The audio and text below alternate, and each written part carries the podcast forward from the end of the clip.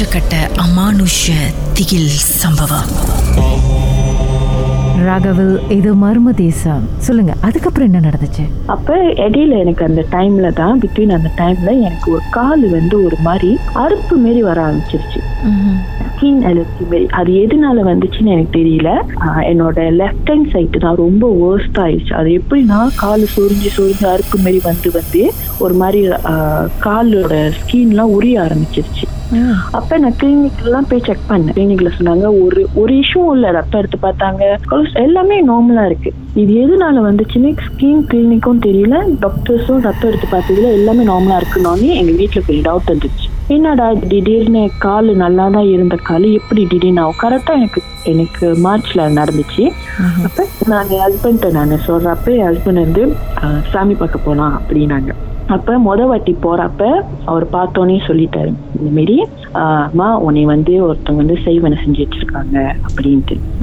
செய்வனில் வசியம் பண்ணி வச்சிருக்காங்க. அதனாலதான் உனக்கு வந்து இந்த மாதிரி ஆயிருக்கு. அவன் வந்து நல்ல பையன் இல்ல அப்படின்னு. அவர் வந்து நான் சொல்லாத மின்னிக்கு யாரு எவனும் சொல்லாத மின்னிக்கு அவரே சொல்லிட்டாரு.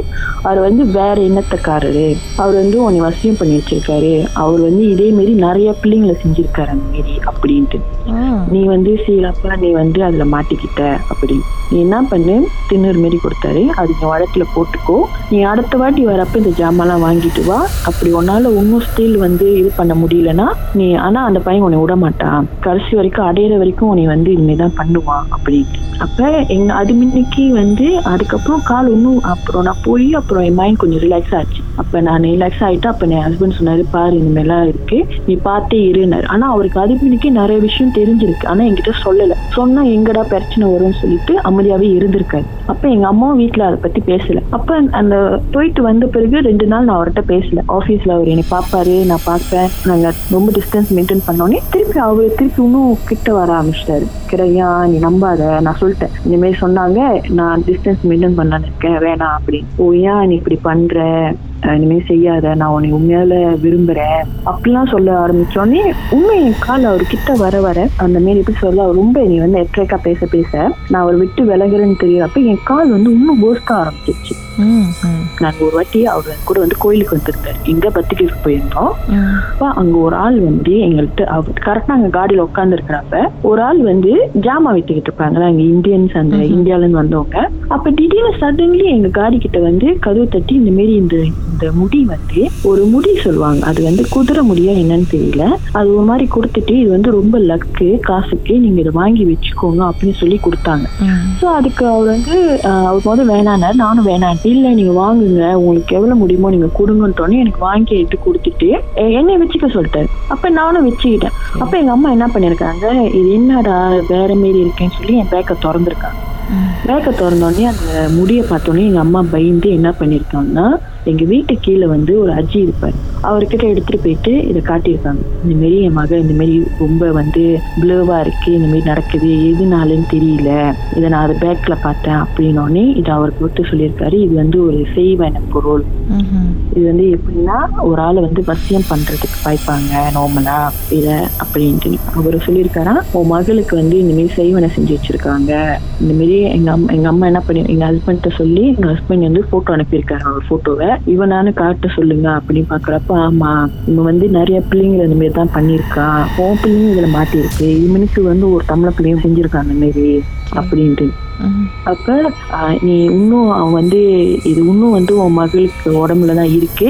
நீ இன்னும் அவன் அது வந்து இது பண்ண ஆரம்பிச்சாங்கன்னா அதோட கால் இன்னும் worst ஆகி அதோட நரம்பு பாதிக்கிற அளவுக்கு போயிரும்.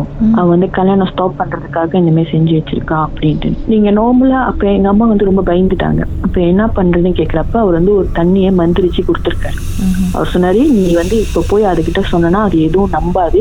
உன்கிட்ட சண்டை போட்டு தான் வரும். நீ இந்த காலை இந்த தண்ணியை போயிட்டு அது காலில் போயிட்டு மீன் தடவி விட்டுரு. அது பொத்து பொத்துல அதுக்கு வந்து அந்த செய்வன காலில் இருந்துச்சுன்னா அதுக்கு எரியா இருக்கும் அப்படி.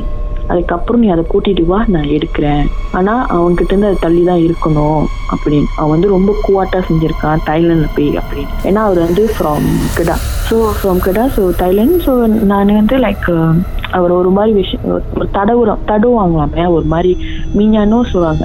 அந்த மீஞ்சா வந்து தடவுனாங்கன்னா நம்ம வந்து வசியம் பண்ணிடுவாங்களாம். அவங்கள பேச்சு கேட்குற மாரி அவங்க இது பண்ற மாதிரி அந்த மாதிரி செஞ்சு வச்சிருக்காங்க. அப்ப எனக்கு இதெல்லாம் தெரியாது. அப்ப போ போ வேர்ஸ்ட் ஆகணும்னு எங்க அம்மா என்ன பண்ணினாங்க? அன்னைக்கு ஒரு நாள் நான் தூங்கிட்டு இருக்கப்ப அந்த தண்ணியை வந்து காலில் தடவுனாங்க. வந்து எனக்கு தெரியல. நான் தூங்கிட்டு இருந்தேன். காலில் பட்டுன்னு தடவி இருக்காங்க எனக்கு பட்டுன்னு எரிய ஆரம்பிச்சிருச்சு. ஒரு மாதிரி சரியான எரிச்சல். அப்ப நான் எங்க அம்மாட்ட கேட்டேன் என்னம்மா தடவினீங்க? அப்படின்னு. இல்ல நீ தான் கால்லாம் தோல் உறிஞ்சிருக்குன்னு சொன்னல கால்லாம் ரொம்ப இதா இருக்குன்னு அதான் தண்ணி தடவி பார்த்தேன். காலை கொஞ்சம் காய வைக்காம இருக்கா அப்படின்னு. நீங்க நம்ப மாட்டீங்க அக்கா அந்த அன்னைக்கு அவங்க தடவுற அப்போ அவ்வளோ எரிச்சல். காலு.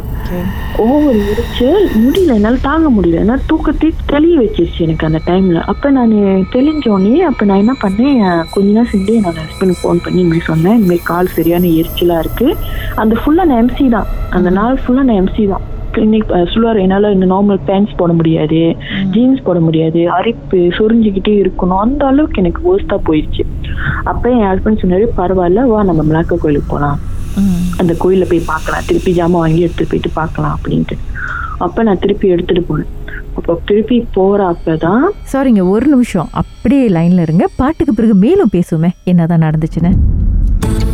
உங்க வாழ்க்கையில மறக்க முடியாத அமானுஷ்யமான சம்பவம் நடந்திருக்கா? இந்த சம்பவத்தை எப்படியாவது என்கிட்ட சொல்லணும்னு ரொம்ப காலமா காத்துட்டு இருக்கீங்களா போன் எடுங்க எங்களுக்கு வாட்ஸ்அப் பண்ணுங்க. பூஜ்ஜியம் மூன்று ஆறு நான்கு ஒன்பது ஒன்று மூன்று மூன்று மூன்று மூன்று. உங்க பெயர் அதுக்கப்புறம் ஹேஷ்டாக் எம் டி அப்படின்னு டைப் பண்ண மறந்துடாதீங்க. கடந்த வாரங்களின் கதைகளை மீண்டும் நீங்கள் கேட்கணுமா?